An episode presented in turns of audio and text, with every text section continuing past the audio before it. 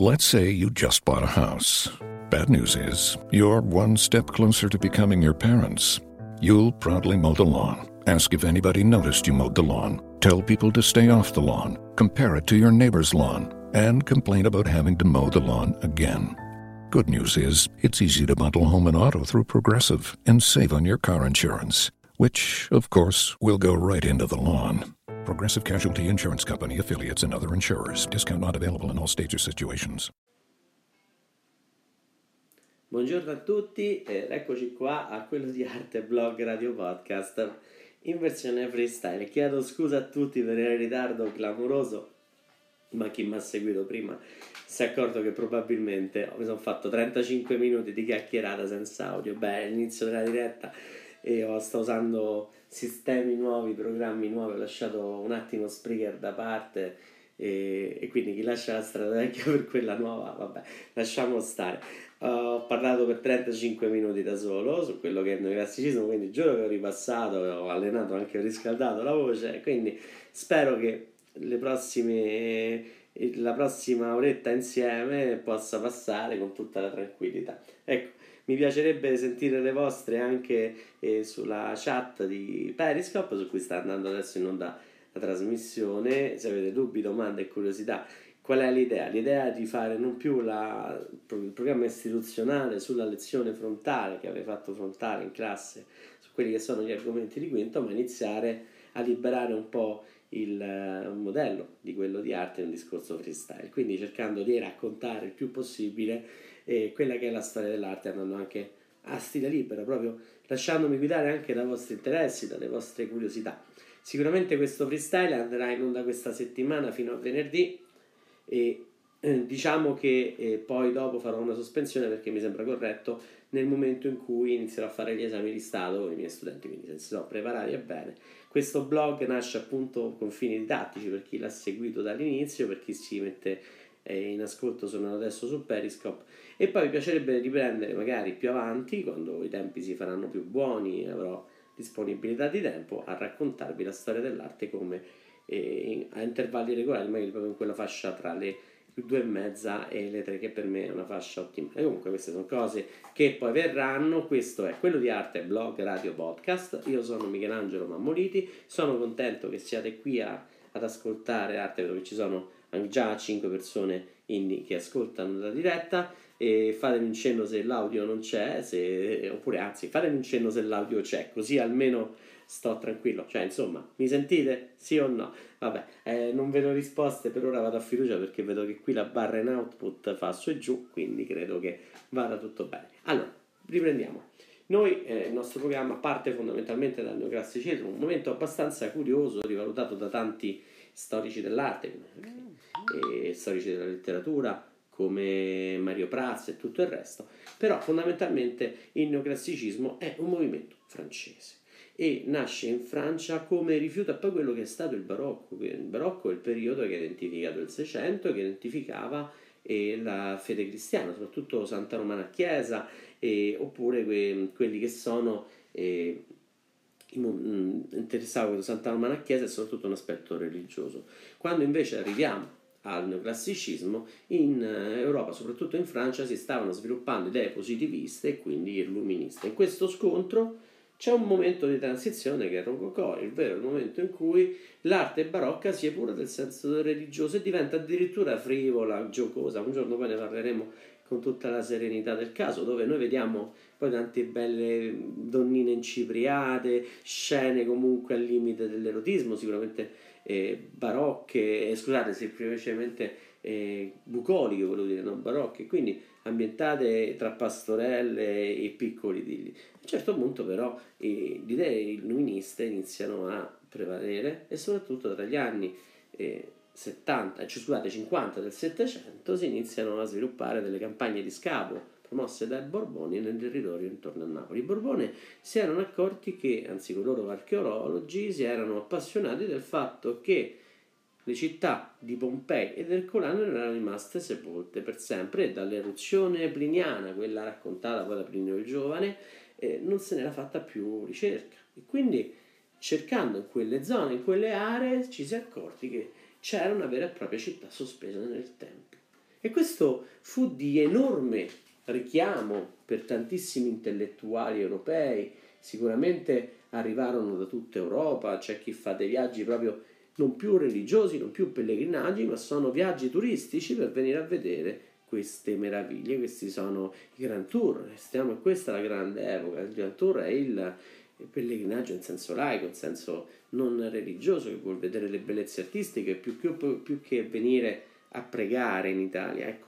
Quindi su questa idea comunque illuminista, comunque razionalista, positivista, eh, vengono tanti artisti, incisori che vengono a disegnare quelli che sono i, eh, le bellezze italiane e soprattutto le bellezze trovate presso Pompei del Corano. Qui ne verranno diversi libri che viaggeranno in tutta Europa, diversi libri di incisione e andranno a creare quello che è proprio il gusto del neoclassico, il gusto per l'antico. E molti artisti, anzi molti intellettuali, tra cui uno il più importante che è Winkelmann, Winkelmann viene a Roma, si mette alle dipendenze del cardinale Albani e lì in Villa Albani inizia a scrivere un libro che sarà fondamentale e che pubblicherà eh, negli anni 60, nel 63, che è la storia dell'arte, scusate, eh, nel 64, 1764, che è la storia dell'arte presso gli antichi. E qui fa una grande differenziazione perché prima c'era l'antico, cioè gli uomini del Rinascimento, Michelangelo, Raffaello, ma anche Caravaggio e chi è venuto dopo non aveva percezione che l'antico potesse essere differenziato. Loro vedevano l'antichità a Roma e tutto quello che poteva essere antico. Ora, non avevano capito che l'arte greca aveva delle caratteristiche, l'arte romana ne aveva altre, e quindi per loro era una grande bellezza. Winkelmann invece questa grande bellezza ce la inizia a razionalizzare, la inizia a differenziare dicendo sì, ok, ci sono cose che riguardano l'arte romana, ci sono cose che riguardano l'arte greca e poi ci sono gli egizi, ci sono tutti quei piccoli territori che componevano il mondo greco, i cretesi, i micenei, addirittura ci sono i eh, popoli ancora più antichi. E quindi inizia a costruire una storia dell'arte che è molto simile a quella che si sta studiando adesso nelle scuole, differenziata nei periodi, cercando di raccontare per ogni periodo quali erano le loro caratteristiche principali, che sono appassionanti. Winkelmann a un certo punto poi inizia a definire il periodo forse più bello per lui, molti gli, dà, gli fanno eco, che è il periodo greco. Il periodo greco soprattutto in un momento storico, quello dal VI al IV secolo, che è il periodo classico, periodo di massimo splendore, definiremo noi, ma perché? Perché nel VI secolo terminano quelle che sono le guerre persiane, c'è un momento di pacificazione e soprattutto diventi, la Grecia arriva a un momento in cui si sentono al centro dell'universo, il popolo più potente, il più bello. È la Grecia di Pericle, quella che dà via al Partenone, la Grecia di, di Fidia, l'artista che crea le opere che poi diventeranno meraviglie del mondo antico, le sette meraviglie, come la, le statue di, di, Atena e di Zeus, Atena ad, a Partenope, ad Atene e di Zeus di Olimpia, le più belle statue del mondo antico fatte in oro e avorio.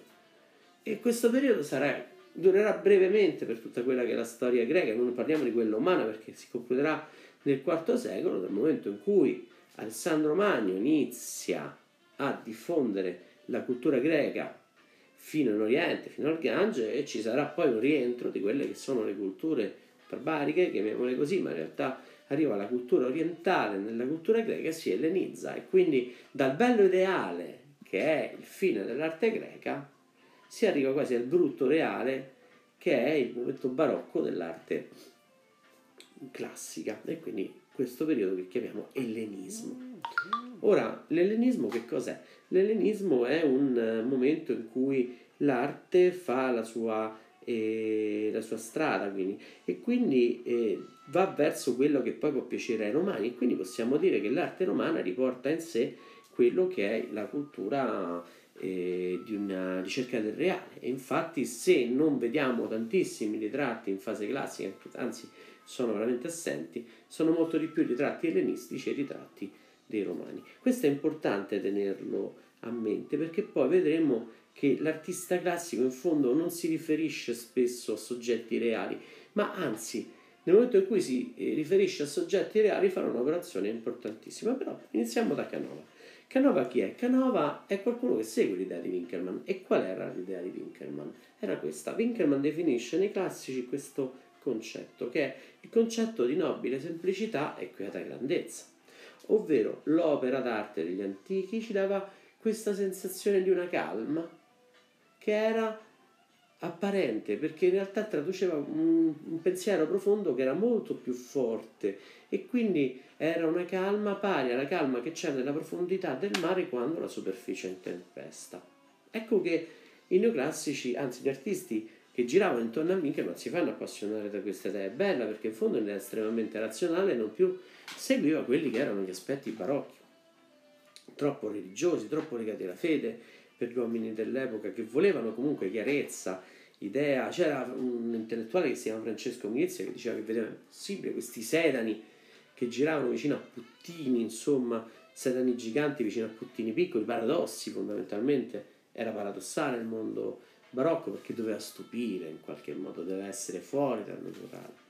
Invece il neoclassico vuole ricondurre all'uomo e, e nel neoclassicismo, in queste idee, Canova scolpisce una delle sue opere più interessanti inizialmente come il Teseo e il Minotauro. Teseo, l'eroe che viene mandato dal padre Geo a difesa di quella che è la propria città e soprattutto per evitare uccidere che, quello che è il Minotauro che prendeva da parte di Minosse, di Creta, le, le decime su tutto il mondo greco, anzi pre-ellenico in questo modo possiamo dire, e quindi questo modo di uccidere il mostro. E qui abbiamo due individui importantissimi, Teseo che è l'uomo con la testa di uomo, quindi l'uomo razionale, e sotto c'è l'uomo con la testa di toro, quindi di bestia, di bestia poi che va in incandescenza, quindi la bestia è razionale, quindi c'è quest'opera proprio il confronto tra ragione e non ragione e irrazionalità e follia addirittura. E quindi in questo caso l'opera di Canova si fa semplice, pulita, non c'è la rappresentazione del momento della lotta. Un'opera che poteva essere simile tra un giovanetto che combatte contro un gigante e la scena del David che sconfigge Golia. Quella barocca è quella che fa Bernini nel, nell'opera famosa che sta a Villa Borghese, che Canova conosceva bene. Ma in questo caso Bernini che cosa ha fatto? Bernini ci ha messo in mezzo, ha preso David, David, David e l'ha messo nella scena, nella posa di lanciare con la frongola, ce l'ha messo di fronte. Quindi, eh, eh, scusate, Bernini ha detto, ah, quindi se io guardo David che sta lanciando, lui ce l'ha alle spalle. Poi fate attenzione, l'opera di Bernini inizialmente stava messa dentro una nicchia, non era al centro della sala come adesso, quindi avevi una posizione obbligata nel guardare David. Quindi vuol dire che se David sta scagliando, tu sei in fieri, stai all'interno del combattimento, non stai alle spalle. E quindi a un certo punto, cioè non stai guardando esternamente, ma stai, stai praticamente un, un, un, come si dice, sei immerso nella scena. E quindi la cosa ti deve per forza emozionare. Ok? Quindi eh, Canova non sta bene rappresentare la scena del combattimento tra eh, Teseo e il Minotauro non poteva essere non poteva essere una scena nell'accadimento perché sennò avrebbe fatto il barocco a quel punto decide di rappresentare Teseo che vittorioso sta meditando sulla, sulla vittoria noi vediamo spesso tanti calciatori che vincono il mondiale che nella loro espressione c'è un, una, una faccia che è praticamente eh, devastata da, diciamo da, dal sentimento, dalla gioia, da, dalle tensioni che si vanno a scaricare. Invece qui, proprio scegliendo Canova un momento successivo al momento più pesante della storia, quello del combattimento, forse quello più emozionante, e in quel momento si sta spostando da quello che gli antichi chiamavano la catastrofe, il momento in cui si raccordano tutte le emozioni e inizia il declino dell'eroe. Ora, Canova sta guardando il Minotauro, è in riposo, ma non è eh, completamente stanco, sembra quasi che da lui emerga il, eh, l'adrenalina, cioè non emerga la sua adrenalina. E ecco qui il secondo pensiero di Winger, ma che l'opera di Canova ci appare calma. calma come quella profondità del mare, quindi esteriormente è calma, ed è il suo interno come la superficie in tempesta, quindi le sue emozioni si stanno ancora rasserenando, infatti ancora si tiene un po' sul braccio e, e medita, pensa in questa, in questa, sconfitta. Il tema è classico, la, l'opera è pulita, è precisa, non ha un, un, errore, infatti questo poi ci riconduce anche alla tecnica canoviana, lo vediamo anche una delle opere più note e più amate di Canova che è L'amore e psiche. Canova non lascerà mai un dettaglio non finito, anche perché lui collabora con tanti giovani artisti che lo aiutano eh, nel suo lavoro. E quindi Canova rappresenta l'opera al massimo del dettaglio, la realizza con il massimo dettaglio, con la precisione che lui tributava ai classici, ma è una precisione abbastanza curiosa. In realtà i classici lavoravano con scappelli a punta, quindi le, le, superfici erano spesso porose e soprattutto un'altra cosa che Canova non conosceva dei classici nemmeno i suoi amici scultori sapevano è che i classici dipingevano le loro opere. E invece per loro il bianco è un'idea importante di perfezione, diventa in quell'idea di assenza di ragionamento, quasi come se anticipasse di tanti anni quella che è l'idea degli acrom di Manzoni che vedremo più avanti, però fondamentalmente Canova in questo bianco trova il colore del ragionamento, è come se la carta si avesse preso forma, la carta su cui si pensa, ma soprattutto nel dettaglio si arriva all'idea di quel outline drawing che poi vedremo nei pittori neoclassici, una precisione nella descrizione di, che, che fanno degli artisti, e che fanno del quadro, una precisione del quadro. Ne parleremo dopo quando arriviamo a David. E quindi in quest'opera emerge quell'idea, quel sentimento nostalgico che era dei neoclassici, ma e che quindi lo avvicina a quella che è l'idea anche romantica. In fondo possiamo iniziare a dire adesso che il neoclassico è un romantico molto particolare, il romanticista lo vedremo che è quello che guarda una storia personale, quella della propria nazione, invece il neoclassico guarda una storia comune, quella greca. Avremo modo di affrontare questa questa idea anche parlando un po' più esclusivamente del neoclassicismo. Torniamo a noi. Canova realizza l'amore psiche.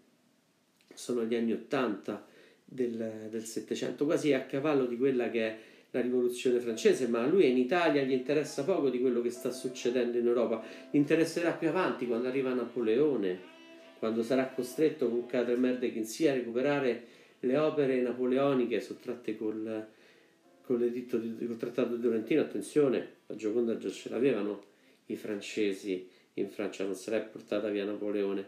E, e, comunque Canova che cosa fa? Canova rappresenta questi due amanti, gli amanti per eccellenza, amore e psiche, raccontando un momento di quella che è l'asino d'oro di Lucio Apuleio, il romanzo che poi verrà ricordato anche come la metamorfosi, non, confondetelo con le metamorfosi di Ovidio, questa è la metamorfosi, o meglio, l'asino d'oro di Lucio Apuleio, dove appunto c'è una, una storia iniziatica e questa storia si sospende un attimo e si racconta quella che è la favola di amore e psiche. Qui vediamo i due amanti che si stanno per baciare o si sono baciati, ecco qui che voglio portare. Voglio forzare un po' quell'idea di non rappresentare il momento e quindi poi lascio a voi quella che è l'idea, anzi se, se mi dite la vostra nei commenti sarei contento. Comunque, in ogni caso, eh, in quest'opera Canova sospende il momento. Il momento. Abbiamo detto che nel Teseo, eh, nel, scusate, nel Teseo e il Minotauro il, la scena è rappresentata dopo la sconfitta del Minotauro, Teseo e Teseo quindi un personaggio mitico. Qui abbiamo anche sempre due personaggi mitici che sono Amore e Psiche, ma in questo momento il bacio che, in che momento è? Sicuramente le, bra- le bocche non si toccano, non è il bacio di Hayez, dove gli amanti fanno un bacio fugace, questo sembra un bacio che è sospeso nel tempo, diventa eterno. È quel bacio di due persone che se lo stanno per dare, o forse se lo sono appena dato, è il assaporare il momento già che arriverà e lo sai che arriverà, oppure hai assaporato il momento che è passato, ma comunque il bacio non è dato il momento. Non ci interessa determinare se questo bacio è prima o dopo, anche se ve lo racconto a livello aneddotico, i miei studenti sono convinti che questo bacio è stato dato per un particolare che può sembrare insignificante, forse non so come si usava nel, nel Settecento, quando Canova scolpisce questa e questa statua, i miei studenti sono disposti a spergiurare che il bacio è stato dato perché amore ha la mano sul seno, sulla tetta, come direbbero gli studenti, della psiche.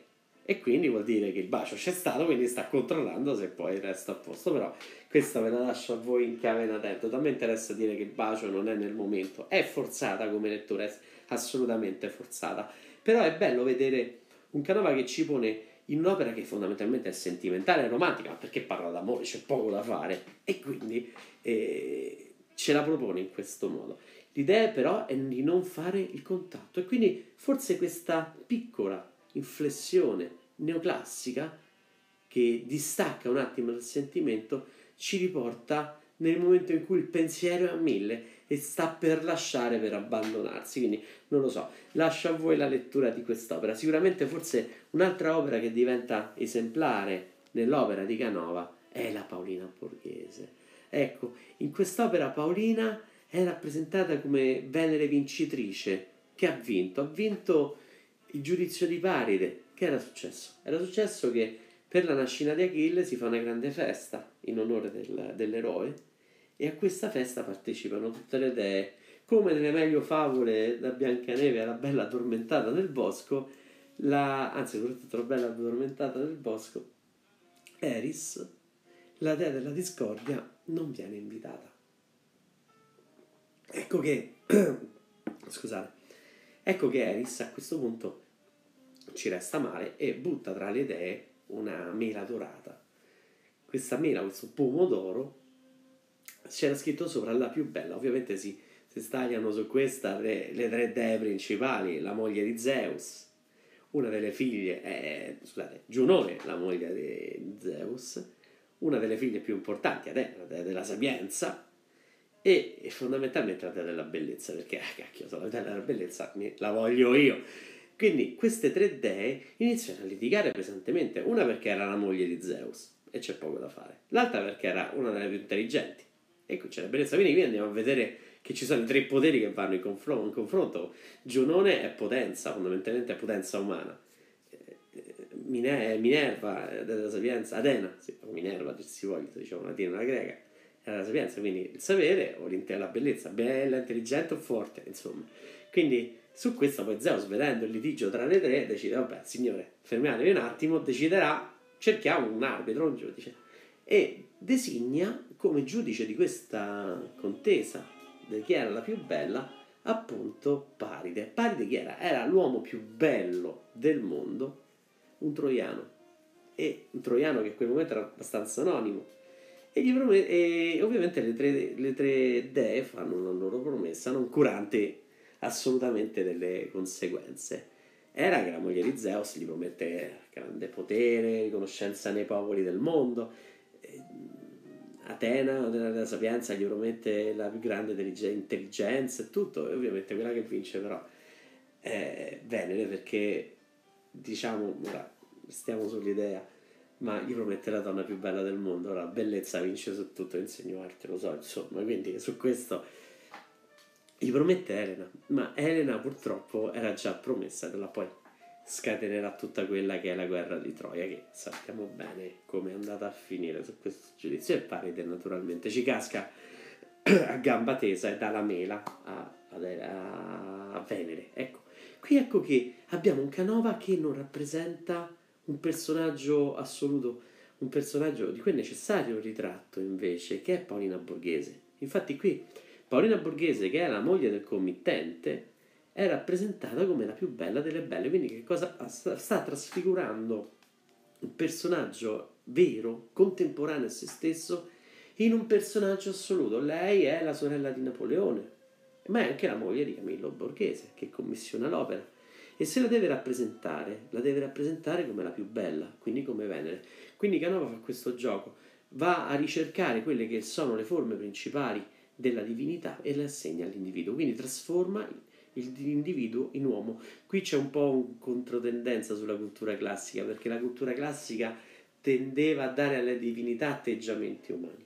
Però qui nulla male fa perché comunque c'è un tornare indietro e quindi forse ci può anche stare. La cosa però curiosa è che quest'opera, come quella del bacio degli amanti di Amore Psiche, si incarna in due momenti, però questi momenti sono molto più lontani. Uno, l'abbiamo visto, il giudizio di Palide. In fondo Venere sta meditando sulla vittoria senza esaltare perché se no la cosa le avrebbe sgraziato il volto e ha praticamente in mano il pomodoro che già attesta la vittoria. Ha una piccola mela, una, una nurca e guarda in lontananza, chi guarda guarda alla guerra di Troia. Quindi ecco che Canova sceglie un momento che è in mezzo a due momenti più distanti. Prima due momenti che poi identificavano il bacio, il, bacio, il momento importante era il centro tra questi due momenti. Invece in questo caso Canova la rappresenta qui sul suo triclinio che medita sulla vittoria, ma medita sulla futura guerra su cui lei poi parteciperà da parte di Achille, quindi da parte degli Achei, e quindi fondamentalmente contribuirà alla guerra. Riprende l'idea della matrona romana sul triclinio, comunque è un'opera che ha il suo grande riferimento estetico all'antichità romana. Quindi l'arte neoclassica ha questa sapienza, lo vediamo in Canova, la sapienza di poter raccontare quello che è l'opera d'arte, il soggetto. Canova farà addirittura la scultura al fratello di, di Paolina Borghese, che è Napoleone. E quindi come lo rappresenta? Beh, se Paolina l'ha rappresentato come eh, la più bella delle belle, quella de, come Venere nel giudizio di Patride, Napoleone sarà rappresentato come Marte o Ares, il dio della guerra, però pacificatore. E quindi ecco che si riequilibra tutta la potenza. Allora, questo è, è, argomento, poi se vogliamo fare una, un discorso più approfondito su, su Canova. Comunque, tornando a noi, eh, Canova lascia un testimone poi a tanti artisti, soprattutto e si confronterà con Torvalds, anche un importante scultore che opererà a Roma in quel periodo, e poi in ultimo lui sarà grande contemporaneo di un altro importantissimo scultore e pittore che è Jacques-Louis David. Se Canova definisce il neoclassicismo in scultura, David lo fa in pittura e quasi che come se si fossero passati la palla in quel momento, erano tutti e due a Roma, si conoscevano, conoscevano Inkerman, frequentavano gli stessi ambienti. David a Roma ha il coraggio di passare da quello che è il suo neoclassicismo e iniziare a elaborare la prima opera neoclassica, o forse l'opera neoclassica che lo definisce più, più vicino al suo momento storico. Infatti, Jacques-Louis David dipinge il giuramento degli Orazzi nel 1784. Stiamo a cinque anni dalla rivoluzione francese. David è un giacobino. Ora, che differenza c'è tra un neoclassicismo italiano e un neoclassicismo francese? Che quello francese inizia a mettere anche quelli che sono valori etici, non soltanto estetici. Pertanto molte cose cambiano, soprattutto perché quando i neoclassici realizzano queste opere eh, hanno un'idea di fondo che deve essere quella di un mondo che sta cambiando, che si distacca da quelle che sono le pastoie del mondo precedente. E guarda caso, con la rivoluzione francese si esce da un sistema monarchico che è un sistema medievale, che nasce nel Medioevo. È vero, c'erano i re romani, ma fondamentalmente il sistema politico antico era quello della Repubblica. Infatti i, i rivoluzionari antepongono alla, alla monarchia la Repubblica, concetto che nasce poi a Platone, fondamentalmente, che è riportato dai classici. E poi è una cosa di tutti, la res pubblica, trasposizione con cosa nostra, eh, naturalmente. Però in questo, nei quadri David tende a portare quelli che sono degli exempla virtutis, ovvero dei modi di comportamento, cioè quello del giuramento degli Orazzi. Il giuramento degli Orazzi, infatti, è un'opera che racconta la, la, la scena che è avvenuta nel periodo di, nel regno di Tullo Stilio, in cui eh, i romani iniziarono a contendersi dei territori con Alba Longa e questa contesa era blasfema perché sia i romani che gli albani, gli abitanti di Alba Longa, erano eh, discendenti di Romolo. Quindi sarebbe stata una guerra fondamentalmente fratricida, una guerra blasfema di, di discendenza. Allora si decise di prendere tra le due fazioni due, tre, tre eroi, tre per, una, tre per i romani e tre per gli albani, che, and- che avrebbero combattuto ovviamente chi l'avrebbe vinta la, la, la disputa chi sarebbe sopravvissuto. A questo vennero isolati i fratelli Orazzi da una parte e i fratelli Curiazzi dall'altra. La, gli Orazzi dalla parte dei Romani, i Curiazzi parte, da parte degli Albani. E la storia fu abbastanza cruenta, la scena che ci rappresenta è quella del giuramento, questi sapevano che sarebbero andati a morire. Forse uno si sarebbe salvato, ma prima c'è l'incertezza e c'è però in questo la meditazione dell'opera di quello che accadrà. Il momento di catastrofe è il combattimento, il combattimento poi fu rocambolesco, forse anche irrappresentabile a livello pittorico, perché i tre andarono a combattere. E iniziarono a combattere, i tre Orazzi andarono a combattere e iniziarono a combattere contro i tre fratelli Curiazzi e si incontrarono. A quel punto però eh, due fratelli Orazzi morirono subito e la vittoria sembrava passare da parte dei Curiazzi, soltanto che prima di morire i fratelli Orazzi avevano chi più chi meno comunque ferito gli avversari. Quindi l'ultimo fratello rimasto si trovò a combattere contro tre fratelli, ma feriti in modo diverso, uno sano, uno appena ferito, l'altro praticamente quasi grondante sangue, che fece la cosa più ovvia da fare quando combatti contro tre persone, scappare. E scappando però ottenne una vittoria che strategica fondamentalmente, perché disgregò il gruppo dei suoi assalitori. Infatti quando il primo fratello, quello più sano, arrivò, lui si girò, l'Orazio si girò di scatto e lo colpì a morte immediatamente. Quando subentrò il secondo, appena ferito, il combattimento fu più equo e sicuramente eh, portò la sua vittoria perché uccise anche il secondo e il terzo praticamente arrivò stremato e, e soccombe. E, dice, e, e morì praticamente, eh, praticamente senza, senza fatica, cioè senza fatica da parte di chi lo uccise. E quindi su questo David racconta questa, questa storia veramente curiosa che viene dal mondo romano, è una storia etica fondamentalmente, in un'estetica però che è semplificante, che alleggerisce molto quello che è il gusto sfarzoso che noi potremmo definire addirittura greco. Tra i tanti ordini rom- antichi va a prendere anche quello che è l'ordine dorico, che struttura la scena, un ordine molto semplice, senza base, che poggia direttamente sullo stilo badiaco, addirittura lo rende molto più semplice togliendo quelle che sono le scanalature del, eh, della colonna e poi c'è questa divisione a trittico quasi dà un senso di sacralità alla scena e divide i tre gruppi principali dell'opera. A sinistra i fratelli che giurano sul padre e al centro, e a destra le donne che danno il climax triste e mesto a, all'opera. È un'opera che sembra un basso rilievo dipinto, quindi ha tutto quello che è il gusto neoclassico e quindi potremmo dire che è l'opera che più la rappresenta. Soprattutto la parte interessante nel disegno di contorno, che è un disegno che è ben definito, lo dicevamo anche prima, un disegno che, può, che, non, può, eh, che non si confonde con le ombre, invece nel Seicento accadeva proprio quello, nel barocco, che il disegno spesso andava a confondersi con le ombre e eh, immaginate Caravaggio. In questo caso David rappresenta un disegno che è completamente compiuto, si chiama outline drawing, ovvero disegno a tutto contorno, dove tutti i personaggi sono ben dichiarati e ben descritti. Ovviamente i temi politici ce ne sono tanti nell'opera di David, c'è il Leonida alle Termopili, naturalmente come difesa a costo della vita della, del proprio Stato. Chi ha visto 300, chi, chi ha sentito parlare di Leonida, questo sa.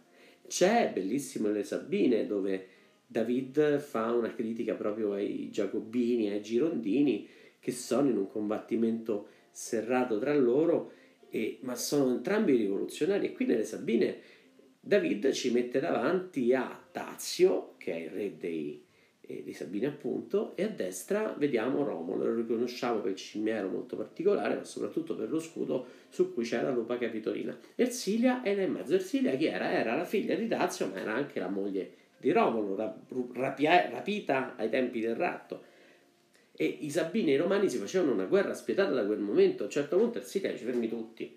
Qui abbiamo i nostri figli in mezzo, infatti c'è sotto il gruppo dei bambini e dice questi Tazio sono i tuoi nipoti e Romolo sono i tuoi figli, state facendo guerra tra parenti, eh, non è cosa da fare. E quindi il clima politico rientra, è sempre costante in David. David non lo lascerà mai, almeno finché è sano di mente, poi più avanti farà cose un po' più pasticciate come Marte disarmato da Venere, però fondamentalmente l'opera rivoluzionaria di David è quella politica. Nelle Sabine, appunto, la scena è vero che ha un aspetto romano e accade sotto un tempio romano, ma nello sfondo abbiamo la Bastiglia e quindi il riferimento alla rivoluzione è, è unico e quindi a questo ci riporta David in fondo che cosa fa? Sta facendo quello che stava facendo Canova, che dichiarava Canova stesso, stava portando in sangue l'insegnamento degli antichi per restituirlo in un'arte che era completamente aggiornata. Anzi, questo mettetelo negli appunti di Canova. Canova che diceva mettere in sangue l'antico. Vabbè.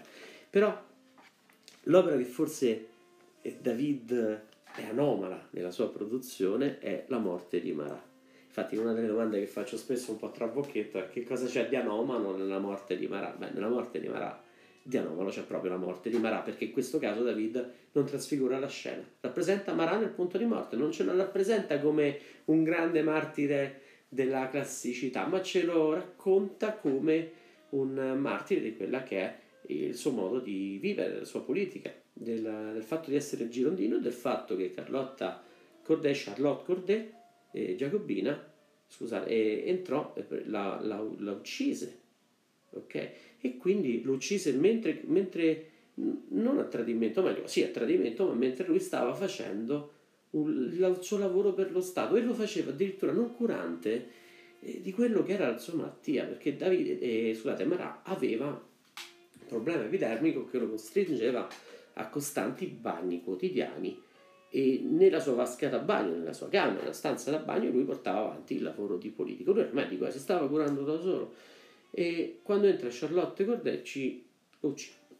Ora, David come ci rappresenta questa scena? Intanto ci rappresenta un momento successivo all'omicidio, e quella è la parte più importante che è estremamente in linea con i neoclassici. Poi il disegno è quello ad outline drawing, ovvero un disegno che è compiuto in ogni suo piccolo dettaglio, e fino a qui stiamo neoclassici. C'è già una luce che è un po' più caravaggesca, proviene dall'alto come fosse un deus ex machina, ma in questo caso non è il dio di Michelangelo da Merisi, Michelangelo Merisi da Caravaggio, bensì è, è il dio della, dell'illuminismo, della razionalità. E poi la scena soprattutto non ci, non ci sembra un omicidio, nel senso che noi dobbiamo andare a cercare quelli che sono gli elementi de, dell'assassinio. E qui ci dobbiamo fermare disarmati perché sono talmente pochi che all'apparenza ci sembra un uomo che serenamente sta riposando. E questa serenità probabilmente è l'exemplo virtutis di quello che è il, il modo di comportarsi davanti alla, al problema dello Stato perché la politica è una missione e quindi non possiamo permetterci di trascurare la politica in questo caso. Ora, eh, quello che fa David in questo caso è uscire un po' dal seminato. Infatti ci rappresenta un momento storico, non più uno antico, e ce lo rappresenta curando anche i particolari dell'omicidio, anche se leggeri, questo ritorna nel sapore neoclassico perché il coltello che ha trafitto il, l'uomo è, anzi, ha lasciato un piccolo segno sotto, sotto la costola, sotto, scusate, sotto la scapola, sopra, sopra, sopra, la costola, e questo ha leggermente arrossato l'acqua in cui eh, David, dove, eh, scusate, Marà eh, si stava curando e ha sporcato lievemente il tessuto, non c'è una scena cruenta, il coltello addirittura è lì, ma è messo con nonchalance nella parte bassa, quindi su questo David è stato magistrale nel, nel suo intervento neoclassico, quindi piano piano inizia a introdurci in questa scena del crimine. La cosa più interessante è che poi però ci porta anche a ripensare a quell'idea romantica dell'opera neoclassica, il fatto che qui ci sono degli importanti riferimenti artistici. E i, riferimenti artistici lui li desume da tre grandi opere del passato che hanno tutte e tre lo stesso soggetto. Le tre opere sono La Pietà Vaticana di Michelangelo, la deposizione Baglioni, quindi un'altra scena di deposizione di Cristo di Raffaello, e la deposizione di, di Caravaggio, opere che erano a Roma, che stavano tra i Vaticani e Chiesa Nuova, quindi insomma avevano, era, erano noti all'artista. Ora, che cosa fa? Qual è l'elemento che li unisce? Li unisce proprio il braccio, il braccio del martire, che è, stesso, è il, è il braccio che Raffaello ha copiato a Michelangelo nel, dalla pietà per farlo nella deposizione Baglioni, anche là si racconta un efferato omicidio in realtà di un assassino che era eh, Ranuccio Baglioni. E poi c'era, c'era un... Eh, e poi c'è la deposizione Baglioni e la deposizione quella di Caravaggio che lo riporta. Quindi torniamo un attimo alla nostra opera neoclassica. David sta utilizzando gli stessi stilemi neoclassici per descrivere eh, Marat. E quindi Marat diventa un santo, diventa un martire, un martire di quella che è la libertà. È un exemplar virtutis, esattamente come la rappresentazione della scena, della, della scena storica romana in un ambiente austero. Quindi David resta nella sua idea di, di neoclassicismo. Quindi è, è estremamente raffinato il suo pensiero. Ovviamente parliamo di un artista che ha avuto la sua potenza storica anche come eh, pittore che rappresenta un altro suo contemporaneo importante, il ritratto famoso, ultra famoso, che farà di Napoleone, quello famoso cavallo bianco di Napoleone, che è Napoleone che passa al San Bernardo. In quell'opera rappresenta Napoleone proprio nella scena in cui è iniziata la campagna in Italia, sta avvenendo in Italia. Lo rappresenta in un exemplo virtutis dove l'uomo è fermo, non ha, è impassibile e riesce a trattenere la potenza del cavallo che sta sotto le sue gambe e quindi eh, diventa l'uomo che vince la natura fondamentalmente e soprattutto si nega all'antico. L'antico qua non è citato né come eroi né come personaggi né come trasfigurazione, ma semplicemente citando gli altri due personaggi oltre Napoleone che hanno fatto la sua stessa impresa. E infatti nelle rocce sotto il cavallo potete leggere con serenità, serenità il nome di Bonaparte, naturalmente accompagnato con quello di Annibale e Carlo Magno, i due grandi attraversatori del San Bernardo. Ecco così si conclude l'opera neoclassica di David. Bene, adesso ci fermiamo, ci sentiamo domani, anche perché oggi purtroppo con questo eh, con l'interruzione iniziale sono andato un po' lungo e vorrei sentire le vostre su, se su questo metodo vi piace, avrei Vedo qualche chiacchierata anche tramite chat, purtroppo non sono riuscito a seguirlo, però mi fa piacere. In ogni caso questa prova mi sembra, almeno dal mio lato, andata abbastanza corretta, vediamo come va e vi saluto. Eh, quello di Arte Blog eh, Radio Podcast finisce qui anche per oggi nella sua versione freestyle. Ci sentiamo domani alle 9 questa volta, cercheremo di andare avanti il più possibile, ricominciando dall'ultimo neoclassico che è Jacques Jean Auguste Dominique Ingres e lo vedremo nelle sue opere, ma soprattutto poi lo vedremo anche in quello che è il, eh, il suo modo di eh, realizzare eh, una prima pittura romantica. Grazie a tutti e buona giornata.